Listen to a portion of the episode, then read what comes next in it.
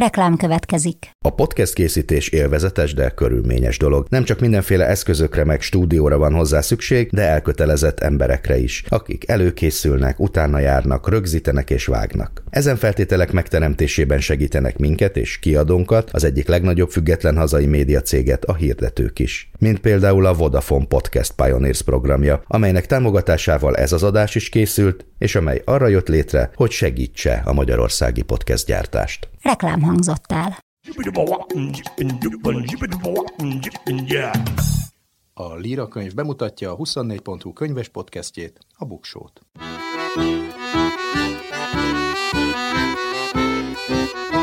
Ez itt a Buksó, olvasásról, könyvekről, mindenféle jóról. Én Nyári Krisztián vagyok. A Buksó 60. epizódja az állatmesékről, méghozzá a felnőtteknek írt állatmesékről fog szólni. Ilyesmiről beszélgetek vendégemmel, Szécsi Noémivel, akinek legújabb könyve a rohadt állatok, egy felnőtteknek szóló állatmese, és ilyen könyveket fogok ajánlani majd a végén a Top Ten rovatban. Előtte viszont néhány friss európai és magyarországi statisztikát hoztam olvasásról, mit olvasnak a magyarok, és hogyan olvasnak az európaiak.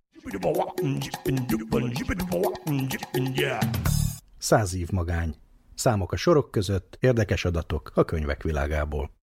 A nyár folyamán több olvasással és könyvekkel foglalkozó statisztika napvilágot látott, lássuk, hogy hogy és mit olvasnak a magyarok, meg az európaiak. Az Éva magazin megbízásából egy reprezentatív felmérés is készült, amelyet a Reactive Digital nevű kutatócég készített el több mint ezer fő részvételével. Ebből kiderül, hogy a magyar felnőttek 15%-a naponta, 13-13%-a pedig hetente vagy havonta olvas könyvet. Magas azoknak az aránya, akik negyed évente, ez 9%, vagy csak alkalomszerűen olvasnak, 23%, őket talán nem is tekinthetjük olvasónak. A felnőttek bő negyede, 27% saját maga is bevallja, hogy soha nem szokott olvasni. Ez egy kicsit jobb szám egyébként, mint amit 2020-ban mért a tárki, abban a kutatásban a felnőtt magyarok 47%-a számított könyvolvasónak, itt pedig 50%, de a statisztikai hiba határ is körülbelül ennyi, úgyhogy ez nagyjából ugyanaz az eredmény. Jó hír, hogy a 18-30 éves korosztály sem tett le az olvasásról, körükben még alacsonyabb is azoknak az aránya 27%, akik egyáltalán nem olvasnak, mint a 30-as, 40-es vagy 50-es korosztályban, ahol viszont 32%. A nemek között nem figyelhető meg hatalmas különbség, picivel több férfi olvas naponta, 17% mint nő, ott csak 14%, viszont a heti és havi rendszerességgel olvasók között már jóval nagyobb arányban vannak a nők. Az olvasók többsége, 51% ma is könyvesboltban, online vagy offline vásárlással szerzi be a könyveket. Az olvasók harmada, 32% ismerőseitől is kap kölcsön olvasnivalót, használtan 10-ből 3, 28% ember szerez be könyvet, főként a napi gyakorisággal olvasók, mint hogy a könyvtári kölcsönzés is leginkább rájuk jellemző, nyilván többet is lehetett választani. A könyvek kiválasztásakor egyértelműen a témakör, illetve a műfaj az elsődleges szempont, az olvasók kétharmada jelezte, hogy ez alapján dönti el, mit vegyen a kezébe. A sikerlisták a megkérdezettek 13%-a számára mérvadóak, és 39%-nak vannak kedvenc írói. Fontos az ismerősök ajánlása is, 10-ből 3 ember, 30% rájuk hallgat,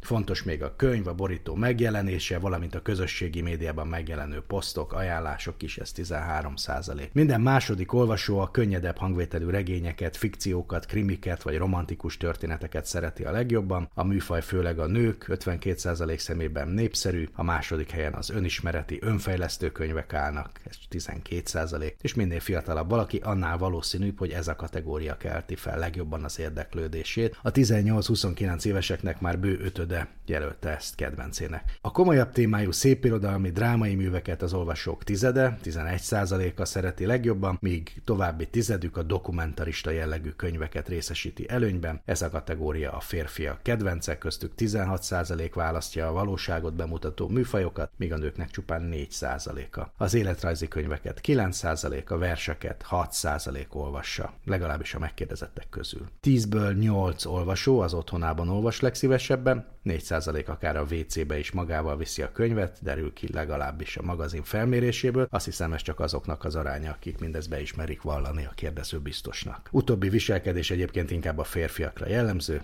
erről nem mondanék most semmit. A könyvolvasók harmada 33%-a választja az olvasást utazás közben, negyede pedig 25% várakozás közben üti el ezzel a tevékenységgel az időt. A legalább heti rendszerességgel olvasókra átlag felett jellemző, hogy lapul náluk egy könyv, amit várakozás közben elő tudnak kapni. Ennél némileg szárazabb adatokat hozott napvilágra nyáron a 2022-es évről szóló jelentésében a Központi Statisztikai Hivatal. Statisztikából megtudható, hogy a kiadott könyvek, azaz címek száma 2015 és 2017 között csökkent, 2018 óta viszont évről évre emelkedett. 2022-ben az utányomásokkal együtt 15.351 címet jelentettek meg a magyar könyvkiadók és más szervezetek, kicsivel többet, mint 2021-ben. Ezek 32%-a szépirodalmi, 24%-a pedig szakirodalmi jellegű volt. A szépirodalmi kategóriába tartozó csak nem 5000 könyv 70%-a regény, illetve elbeszélés volt. A 2022 során kiadott szépirodalmi művek fele magyar, ötöde pedig amerikai szerző tollából származott. Ami nem a címek, hanem a könyvek példány számát illeti, az már az 1990-es évek végétől kezdődően erőteljesen visszaesett, nagy kisebb-nagyobb ingadozások mellett azóta is inkább csökkenő tendencia jellemző. Márhogy a példányszámra. Ugyanakkor 2021 után 2022-ben is több kiadott könyv jelent meg az előző évinél, az utányomásokkal együtt számolva összességében 35,9 millió példányszámban jelentek meg új könyvek, ezek 37%-a tankönyv, mindig ebből van a legtöbb, 24%-a pedig szépirodalmi jellegű mű volt. Az olvasási szokásokról készült európai statisztika is, az EU rendre kiszámolja, mennyit költenek lakosai könyvekre, újságokra és folyóiratokra. 2021-ben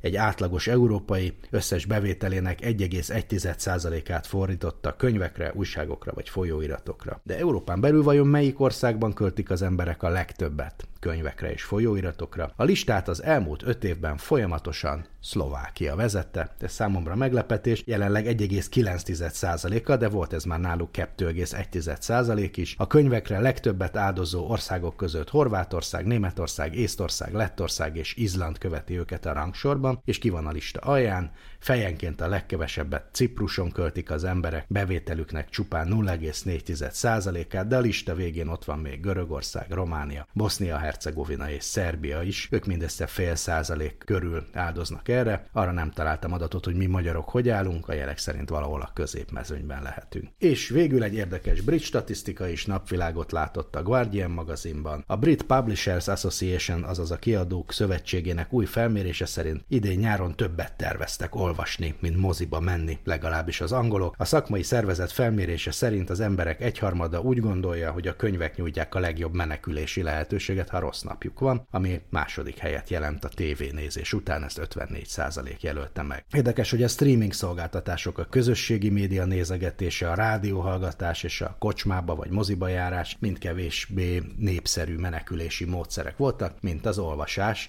legalábbis ez derül ki az Egyesült Királyságban több mint 2200 felnőtt körében végzett felmérésről. Az embereket arról is megkérdezték, mit tesznek az olvasott könyvekkel, és az eredmények szerint túlnyomó részt megtartják, vagy újra hasznosítják, újra használják azokat. A felmérés, amelyben a válaszadók egynél több választ is választhattak, azt mutatta, hogy az egyben emberek 41%-a megtartja magának a könyveket, kiteszi a polcára, míg 34%-uk továbbadja azokat barátainak és családtagjainak, egyharmaduk mondta azt, hogy a használt könyveit jótékonysági boltoknak adja, 12% pedig online értékesíti őket, az emberek 2%-a pedig kidobja a könyveket. Dan Conway, a kiadók szövetségének vezérigazgatója szerint ez a felmérés nem csak azt mutatja, hogy a könyvek mennyire fontosak az emberek mentális egészségének és jólétének megőrzésében, hanem a könyvek hosszú élettartamáról és értékéről is tanúskodik. Arról is beszámolt, hogy az Egyesült Királyság kiadói ipara virágzik, tavaly év rekordot döntött a kiadóipar számára, teljes forgalom 2022-ben 6,9 milliárd font volt, ez nagyjából 3000 milliárd forintnak felel meg, nagyjából 50-szerese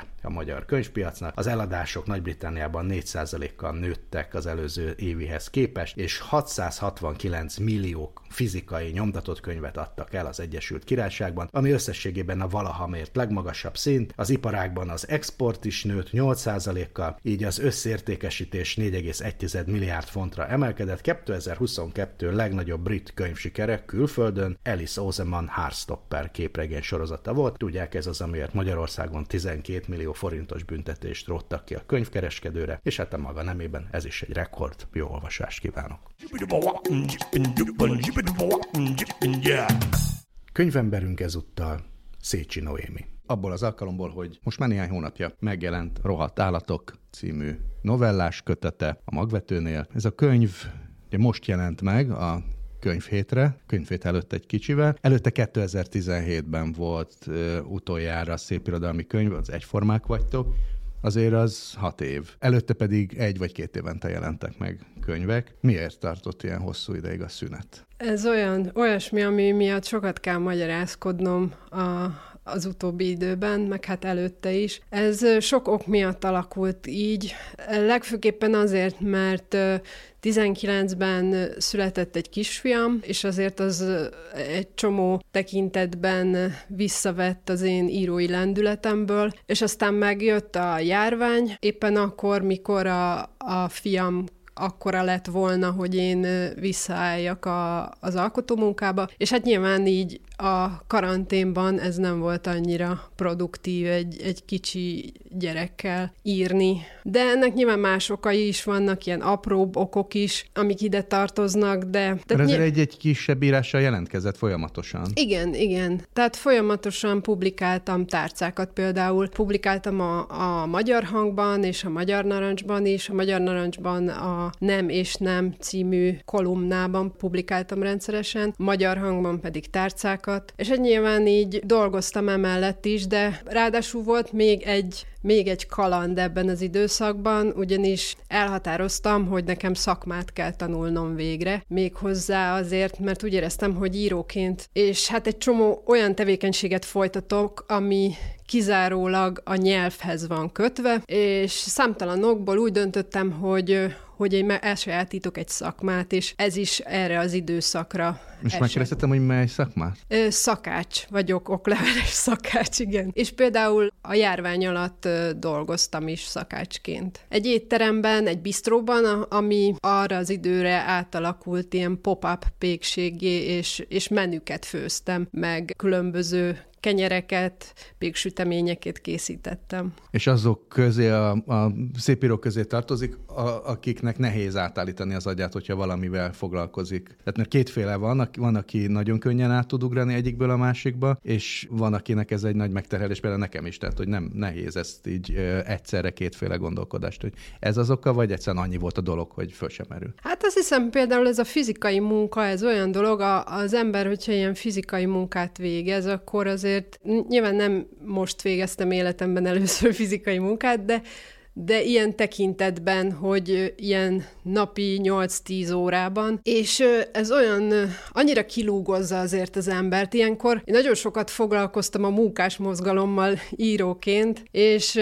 azt hiszem, hogy ez volt a leg, legtanulságosabb ilyen tekintetben, hogy megértsem a, a munkás életet, amikor én, én magam is ott izzadtam egy konyhában napi sok-sok órát. És utána hazamentem, és tényleg semmi más nem akartam, csak bámulni mondjuk a tévét, vagy teljesen... A kommunista Monte Cristónak a hőse egy vegetáriánus hentes. Maga vegetáriánus? Nem, de, de különféle extra diétákat követek magam is, igen. Tehát közben főzte a rendes ételeket, már úgy rendes, hogy volt benne minden, és akkor különben meg, meg a saját diétáját. Igen, de egyébként engem szakácsként a legjobban ez a mentes konyha érdekel, tehát az a, az a vonal inspirál, hogy hogyan lehet finom ételeket készíteni úgy, hogy ha kihagyjuk belőle ezeket az elemeket, ezeket az allergéneket, a laktózt, a cukrot, vagy a glutént, vagy egyebet. Szóval hogy ez, ez például egy ugyanolyan érdekes, kreatív kihívás, mint az írásban is, ami meg, megtalálható.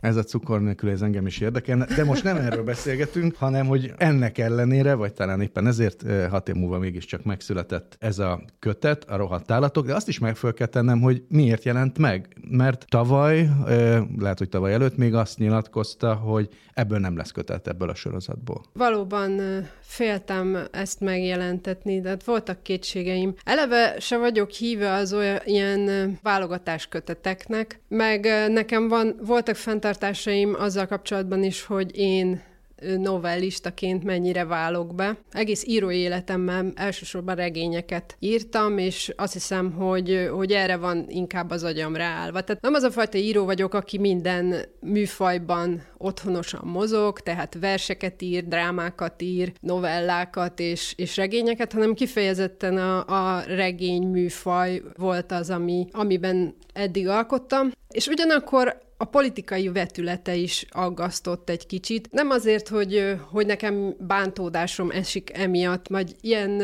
dolgokat már régen feladtam, hogy azon aggódjak, hogy júj, most én velem mi lesz, hogyha én ezt mondtam. Hát, publicisztikában azért nem szoktam megkerülni a közéleti kérdéseket. Nem, nem, nem. Azért aggódtam, hogy vajon 12 év, vagy hát most már 13 év után lehet-e bármit még mondani ebben az ilyen politikai társadalom kritikus zsánerben. Tehát, hogy azért sok, sok mű született ezzel kapcsolatban. Igen, Például... tisztázzuk a zsánert a hallgatók, nézők kedvéért, hogy ezek állatmesék, vagy nem is tudom, hogy állatmesék, de állattörténetek. Ennek tényleg van egy ö, ilyen politikai hagyománya is, mert azért Ezopusztól Orwellig mindig, mindig van egy ilyen ö, áthallása, szóval tényleg a műfajnak ez a sajátja. Maga a műfaj hozza, hogy ennek mindig lesz egy ilyen áthallása, vagy ezek a hagyományok, vagy éppenséggel van egy közéleti mondani való, ami megkívánja ezt a fajta műfajt ezek végül is szatirikus állatmesék, a szatíra az mindig kötődik a politikához, és az állatmese az pedig, annak mindig van valamilyen erkölcsi mondani valója, szóval ehhez, ehhez így kötődnek ezek a A terepek. gyerekeknek szóló állatmeséknél is így van ez? A gyerekeknek szóló állatmeséknek is van erkölcsi mondani valója szerintem. Tehát egy csomó minden, én most ugye közel kerültem ismét az á- újabb kisgyerek révén ezekhez az állatmesékhez,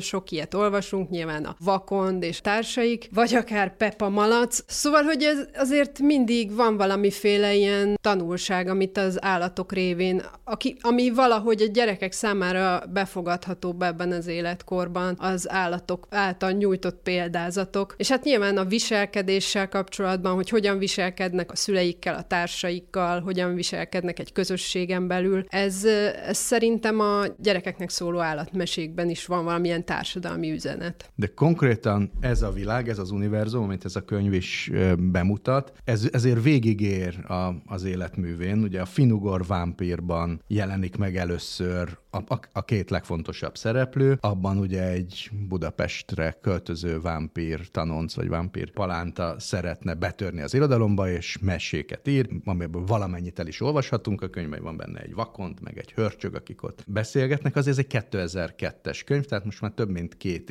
évtizede elindult ez a történet folyam. Igen, a, a Finnugor vámpír volt az én első könyvem, és igazából az első mű, amit valaha írtam. Ezért is mondom, hogy én valamiért a regény műfajra voltam kihegyezve, mert én nem kezdtem azzal, hogy írok verseket, vagy küldözgetek novellákat folyóiratoknak, hanem egyből írtam egy regényt. Úgy gondoltam, hogy, hogy ezt így kell csinálni. És akkor ebben a regényben valóban van egy fő vámpír, hogy úgy mondjam, a nagymama, aki, tehát valamiféle ilyen időutazó vámpír, mert ő már így a történelem különböző helyszínein megjelent, és az ő unokája, akit a, ez a nagymama egy, egy csomagban kapott meg az élete egy szakaszában, egy ilyen postai csomagban, és utána felnevelte egyedül. Ezt a fiatal személyt, voltam per Jernét tanítja meg a vámpírkodásra, de Jerne jobban szeretne író lenni, méghozzá állatmeséket szeretne írni Budapesten, mert ő angol iskolákban tanítatta a nagymama korábban, és az első munkahelye egy könyvkiadó, és hamarosan kideríti a főnökeiről, hogy azok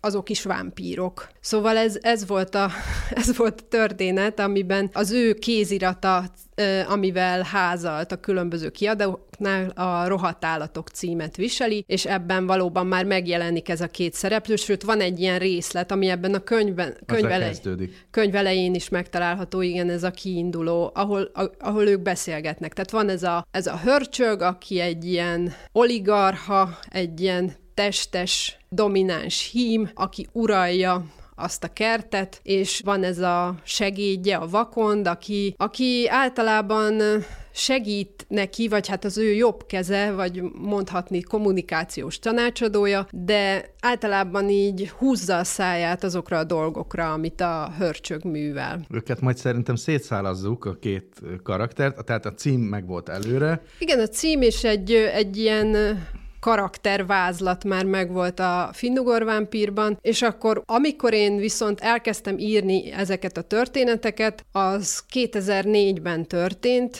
amikor Nagy Gabriellától, a Litera szerkesztőjétől kaptam egy felkérést az Eurovízió című antológiára, és akkor törtem a fejem, hogy milyen módon írhatnám meg az EU csatlakozást, és akkor lett ez a mától kezdve biokert, amiben a, a TS Parcella csatlakozik, a, vagy hát a, a biokertek szövetségéhez, és mostantól biokert, és egy hatalmas majálissal ünneplik meg ezt az eseményt. Ez egy olyan időszak volt, 2004, amikor mindenki nagyon optimista volt, talán utoljára akkor volt az ország euforikus hangulatban, ez meg egy elég pessimista novella volt, hogy átcímkézik a TS-t Biokerté, és hogyha azt, a, azt az első kezdő novellát nézzük, akkor a hangulata nem sokban különbözik attól, mint amik ebben szerepelnek. Ez azt jelenti, hogy alkatilag volt pessimista, vagy egyszerűen azt, ami akkor történt, azt, azt nem értékelte úgy, hogy ebből valami igazán jó fog kisülni.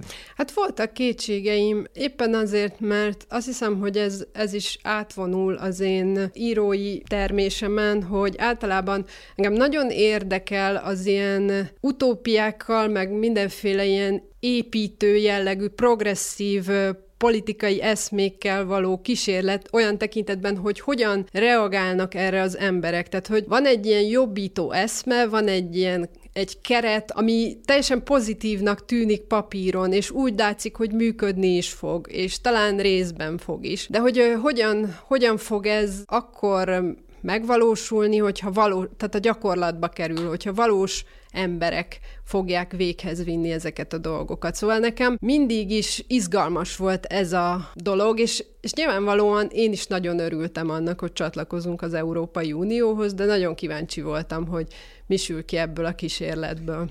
Hát így utólag visszatekintve sok minden magát igazolja. De még mielőtt bele mennénk a, a, a tartalmi részletekbe, azért a, mégiscsak ugye 2002-ben indul ez a történet. Ugye ez vajon ugyanaz a könyv, amit voltam per nem meg akart írni?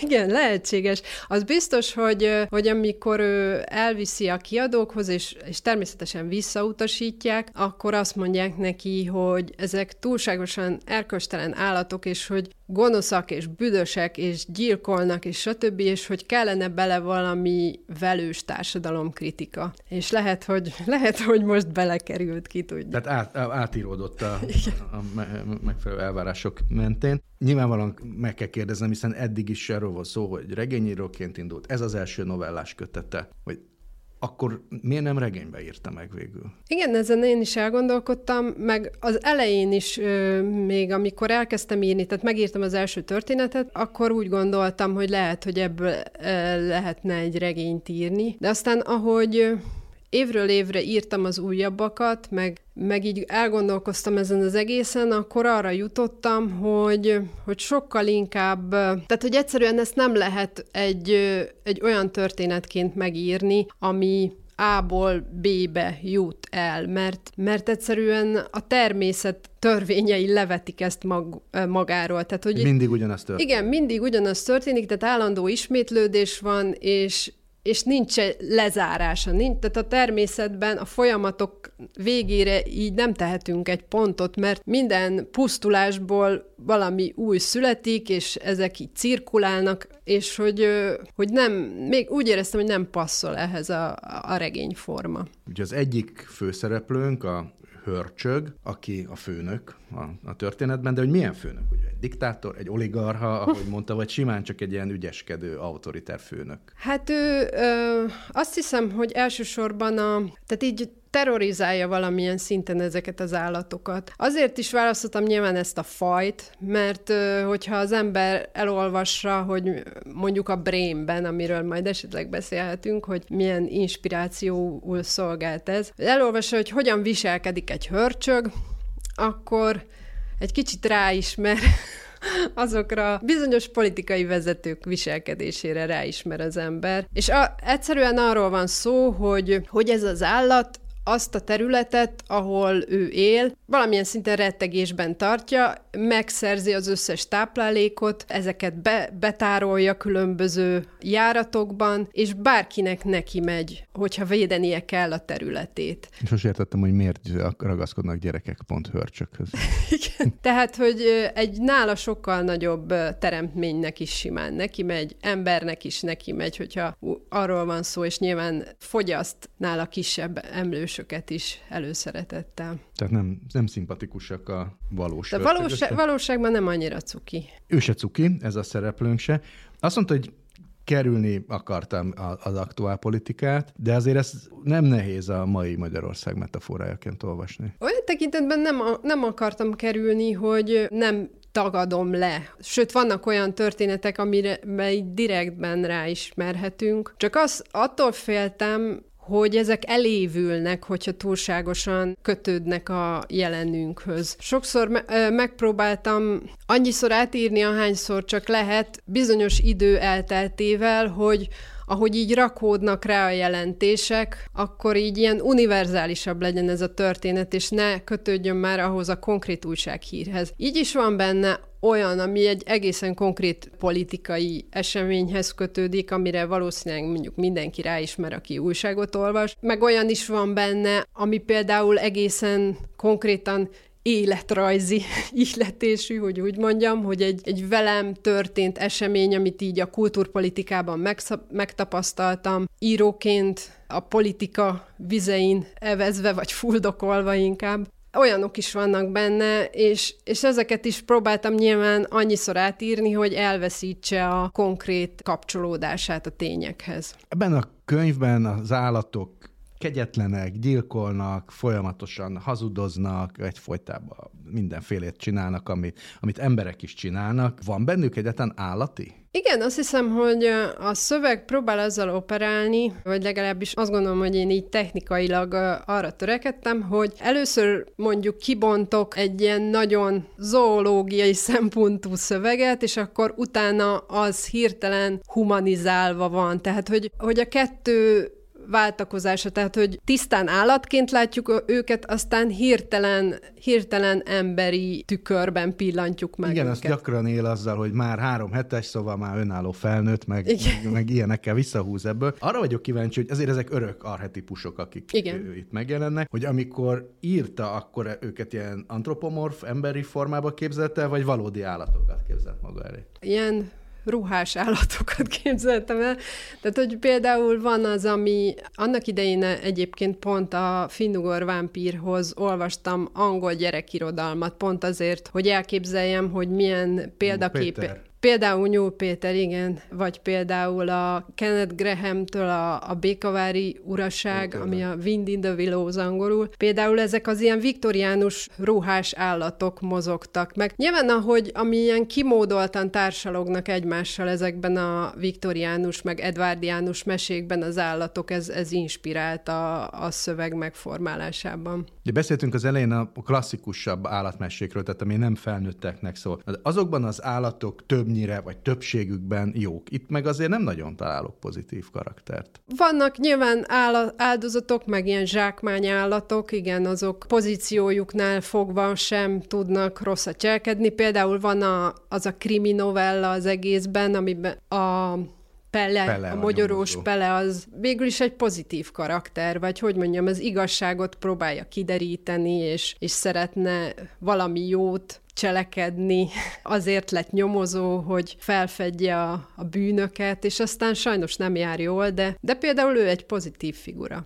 Valóban. Akkor még ebbe, ebből a szempontból is klasszikus gyerekmeseként is olvashatjuk. Van benne egy mondat, amit egy szereplő mond, hogy vannak, akik elmennek, de amíg van elesség, nem mehetünk el mind, ez a kert a mi kertünk is. Jól érzik magukat az állatok ebben a biokertben, vagy egyszerűen az övék, és ez egy adottság? Azt hiszem, hogy az utóbbi. Igen, ez, ez a mondat, ez, ez azt hiszem, hogy nagyon sok emberrel beszélgettem, és aztán annak az eredménye lett, hogy, hogy azt hiszem, hogy bele, beleírtam ezt a mondatot, mert, mert úgy éreztem, hogy vannak igenis azok, akik úgy gondolják, hogy akármennyire elvesztettük a az uralmat a felett, hogy olyan világot hozzunk létre, amilyet szerettünk volna. Egy kicsit így gondolom, hogy mondjuk én, én is a rendszerváltás gyermeke vagyok olyan tekintetben, hogy én akkor kezdtem így politikailag eszmélni, akkor voltam hetedik, nyolcadikos, és nyilvánvalóan azt gondoltam, hogy minden jobb lesz, jobbá válik, tehát valamiféle jobb társadalom alakul ki, és hogy bizonyos dolgok nem fognak többé újra megtörténni. És szerintem ezért különösen fájdalmas az embernek azt figyelni, ami, ami tört, történt az azóta eltelt évtizedekben, mert így le kell számolni ezzel ezzel az illúzióval, és az nagyon rossz érzés arra gondolni, tehát amiről ez a, ez a regény, vagy ez a novellás kötet szól, az, az nagyon nyomasztó gondolat. Ez az állandó spirális menete a történelemnek, meg a politikának. Ugye van egy második főszereplőnk, a Vakond, aki ugye egy értelmiségi, vagy lehet, hogy egy kicsit kollaboráns, vagy nagyon, vagy néha ilyen vergődő értelmiségi. Ő egy tettes, társtettes, vagy egy áldozat? Nyilvánvalóan ez egy érdekes párosítás, hogy, hogy nem úgy raktam össze a párost, hogy van egy csak negatív figura, meg egy pozitív, hanem mivel itt így nagyon sűríteni kell, ezért úgy gondoltam, hogy nem rakhatok egy csomó szereplőt a, a hörcsök köré, hanem egy olyas valakit rakok, aki így valamennyire kétségbe vonja ezeket a dolgokat, de mégis részt vesz bennük. Ugyanakkor meg azt gondolom, hogy, hogy voltak éppen ezt is csináljuk sokszor, szóval akármennyire mentegetjük magunkat, hogyha valamennyire életben akarunk maradni ebben a parcellában, akkor, akkor valamennyire kompromisszumokat muszáj kötnünk. Hát igen, csak hogy a kompromisszum meg a kollaboráció az nem feltétlenül. Az nem feltétlenül ugyanaz, igen. Vannak, akik így tesznek, és vannak, akik úgy tesznek. Nyilván például görények is vannak ebben a történetben, akik különösen a vége felé már nagyon felütik a fejüket. A görények mondjuk például kollaboránsok, vagy hát ők maguk is arra a szerepre áhítoznak, amelyben a hörcsög van. És aztán két, Kérdés, hogy ők mennyire lesznek képesek tartani, magukévá tenni ezt a, ezt a rendszert, a, a hörcsög uralmát követően. De hát vannak azok, akik meg, meg egyszerűen azt gondolják, hogy ha nem vándorolnak el innen, akkor valamilyen tekintetben engedményeket kell tenni, nem utasíthatnak el mindent mondjuk. Ahhoz, hogy életben maradjanak, hogy legyen táplálékuk, hogy úgy mondjam, ahhoz bizonyos dolgokba bele kell egyezni, és részt kell venni. A, a görények fokozatos előkerülésénél eszembe jutott, hogy annak idején Szabó Dezső görénykurzusnak nevezte a horti rendszert. Ugye van ez a főnök hörcsög, aki hát ennyi szóval nem rajong a művészeteket, de a történelmet valamiért fontosnak tartja, főleg, hogyha a kert lakóinak a szenvedés történetét lehet elmesélni, meg az igazságtalanságot, ami ugye örök. Ezt kell kiszolgálni, ezt az igényt ezeknek a vakontféle értelmiségieknek? Hát szemlátomást igen. Igen, itt ez érdekes, hogy ezek pont több mint tíz évvel igen, tí, körülbelül tíz évvel ezelőtt keletkezett történetek, pont ezek a kultúrpolitikai, a Fajfennmaradása című novella, vagy az Álhalál című novella, és még igazából annyira nem változott ilyen tekintetben semmi, hogy ez, ez ugyanúgy passzolt egy néhány hónappal e-, ezelőtti eseményhez is, ami abban a novellában történik. Ez is mutatja, hogy ciklikusan mindig visszakerülünk Igen. ugyanoda. Van azonban egy utolsó novella, ami egy kicsit kilóg ebből a sorból, amiből az is kiderül, hogy, hogy hát az ember is állat, az állat is ember. Az volt az érzésem, hogy esetleg ez már egy másik történetnek a, a nyitóképe, tehát ugyanúgy, hogy 20 éve megjelent a hörcsög meg a vakon, most megjelenik valami, amit egyszer még olvasni fogunk? Ez lehetséges, mert sokszor van így, hogy valamit így elhelyezek már ilyen csíraként egy-egy műben a jövővel kapcsolatban, de ez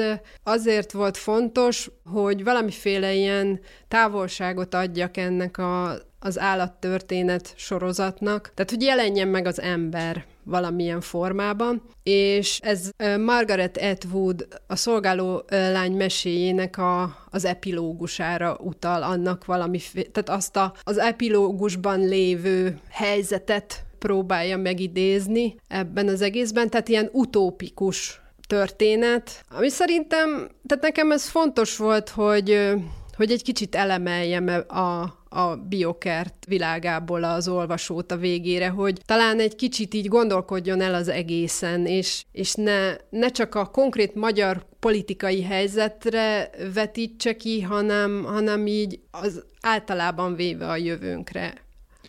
Az a címe ennek az novellának, hogy a nőstény meséje. Gender Studies-t tanult annak idején Finnországban, ez ma Magyarországon, hát hogy mondjuk így egy tiltott szak. Ez egy emberen túli világ, ahol a nemek elkülönítéséről is szó van, vagy egy kicsit, ahogy mondja, utópia, sci-fi. Hát ez mindenképpen azt szeretem mondani, hogyha elgondolkodunk ezeken, a, ezeken az ideológiákon. Tehát, hogy ezeknek is van reneszánsza, meg bukása, meg újra és újra felmerülnek, és például nyilván engem nagyon foglalkoztat például a feminizmus sorsa. Nagyon kíváncsi vagyok, hogy milyen szakaszok következnek. Ez most már a negyedik hullám a feminizmusnak, a, a, amiben vagyunk elvileg, mert hogy volt ugye a, a, a 20. század elején, aztán a 60-as években, aztán a 90-es években, és most egy újabb hullám, és hogy vajon milyen lesz az ötödik hullám a feminizmusnak, vagy hogy lesz-e ilyen, vagy hogy ez így szükség lesz-e arra, hogy külön megnevezzük azt a dolgot, hogy a nők egyenlő jogokkal rendelkeznek a férfiakkal, vagy hogy ez ilyen magától értetődő dolog, dologgá válik, és nem kell külön megnevezni. Szóval így izgat ez az egész, hogy például ebből mi lesz, és ennek a analógiájára játszottam el azzal, hogy mi, mi lenne, hogyha, tehát a feminizmus analógiájára jelenik meg itt ebben a történetben az Animal Studies.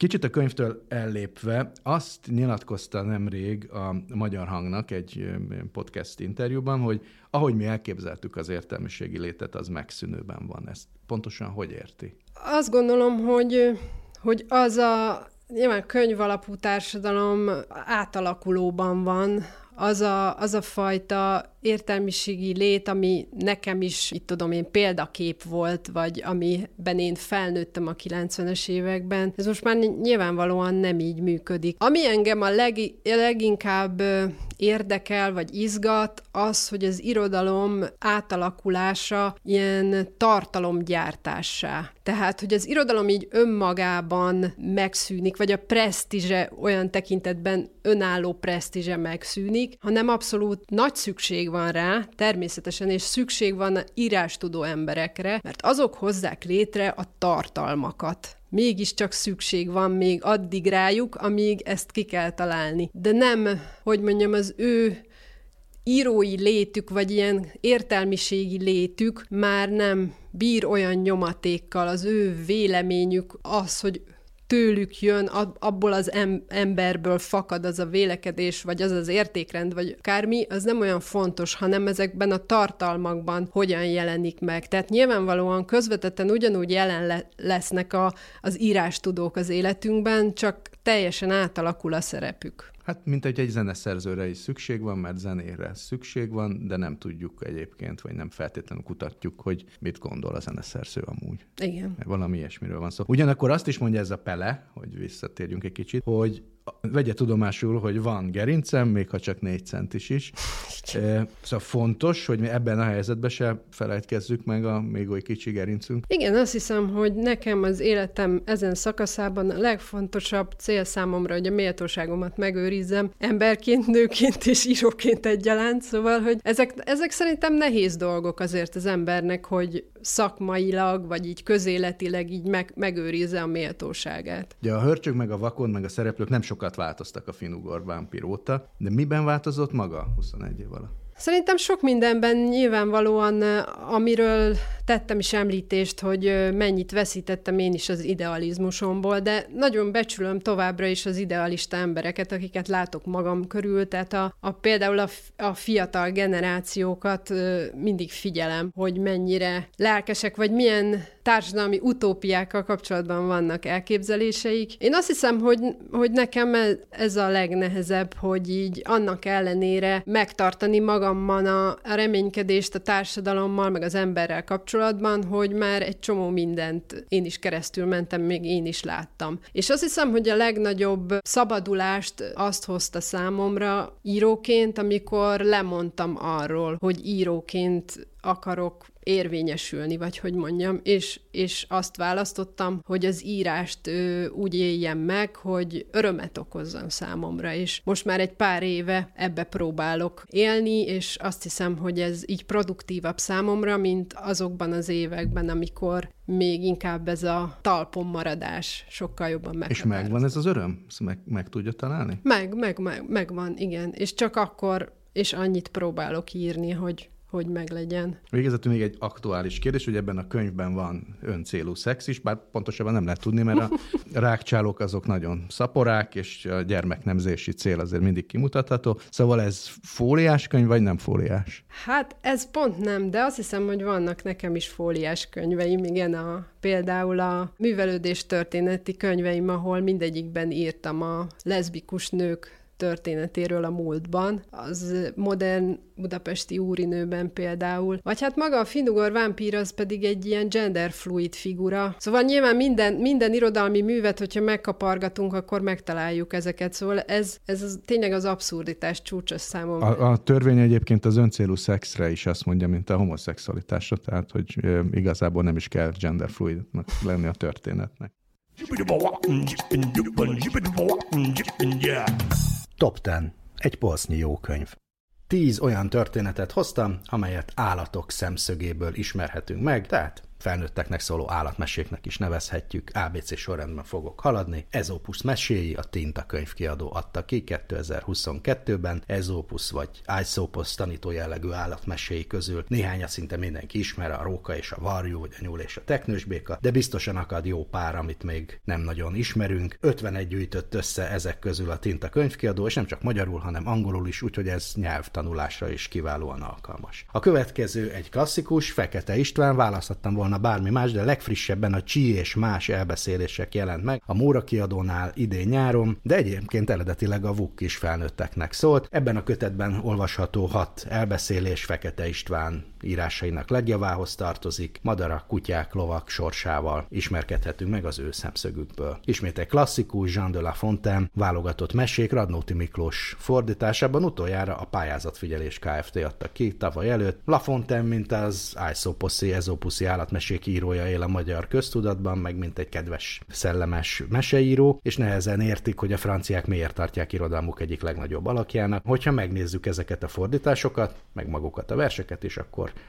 ezt is megérthetjük, szatírák ezek és az emberi társadalomról szólnak. Kenneth Graham, Békavári uraság és barátai görög Lívia fordításában, a Cicero kiadó adta ki utoljára 2006-ban, de még mindig kapható. Hát ez is egy gyerekeknek és felnőtteknek is szóló klasszikus négy jó barát, a Vakonda, Vizipatkánya, Borz és a Varangy viktoriánus kalandjait követhetjük a vaderdőben. Hiro Arikawa az utazó macska krónikája, a címe nem az út számít, hanem akivel megteszed, Márton Lilla fordította, és a művelt nép adta ki utoljára idén. Nana egy macska, úton van, de nem biztos benne hova tart, a lényeg az, hogy imádott gazdája Szatoru mellett terpeszkedhet egy furgon anyósülésén, Szatoru pedig nagyon szeretne találkozni három régi ifjúkori barátjával, Nana nem tudja, hogy miért, a férfi nem akarja elmondani, szóval egy történet hűségről, barátságról és más effélékről. George Orwell, Állatfarm, M. Nagy Miklós fordításában jelent meg utoljára, a Helikon adta ki tavaly, minden állat egyenlő, de néhány állat egyenlőbb a többinél. Ezzel a mondattal akár össze is foglaltuk Orwell eredetileg 1945-ben megjelent klasszikus kisregényének lényegét, és M. Nagy Miklós új fordításában jelent meg tehát. Beatrix Potter, Nyúl Péter és barátai, Szabó Anna és Dragomán György fordításában adta ki a Manu. Ez a különleges könyv egyetlen vaskos kötetben adja át az olvasóknak Beatrix Potter 23 meséjét, meg versét, amelyek mind Nyúl Péter világában játszódnak. Ez az első magyarul is megjelenő teljes kiadás, amely tartalmazza az összes eredeti színes és fekete-fehér illusztrációt, és az író házaspár Szabó Anna és Dragomán György fordításában érhető el. Art Spiegelman a teljes Maus Fejg András fordításában idén nyáron adta ki a Libri. Ugye a Maus a holokauszt elbeszélésére tett talán legkülönösebb kísérlet. Art Spiegelman egy képregényben antropomorf állatokkal meséli el a világtörténelem talán legmegrázóbb tragédiáját. Szereplők tehát egérfejű zsidók, macskafejű németek és kutyafejű amerikaiak, és az ő sorsukon keresztül ismerjük meg a holokauszt eseményeit és következményeit. Egyébként a szerző lengyel származású apjának Magnus Szalagra rögzített visszaemlékezései alapján írta. Szécsi Noémi rohadt állatok című könyve a következő, amit a magvető adott ki idén, és a szerzővel beszélgettem, ezt tehát most nem fogom bemutatni, végül pedig Joko Tavada, egy jegesmedve emlékiratai, Dobosi Beáta fordításában, ezt a jelenkor adtak ki 2020-ban. Egy író, egy cirkuszművész és egy környezetvédelmi aktivista a főszereplő, nagyanya, anya és fiú, és közben pedig jegesmedvé. Az olvasó három jegesmedve nézőpontjából pillanthat rá a 20. század második felének történelmére, és egy idegen kultúrában való boldogulás, komikus, meg olykor tragikus helyzeteire. A japán és német nyelven is író Yoko Tavada az állatmesék nagy hagyományokkal rendelkező antik műfaját értelmezi újra, és egy groteszk szatírát alkotott. thank you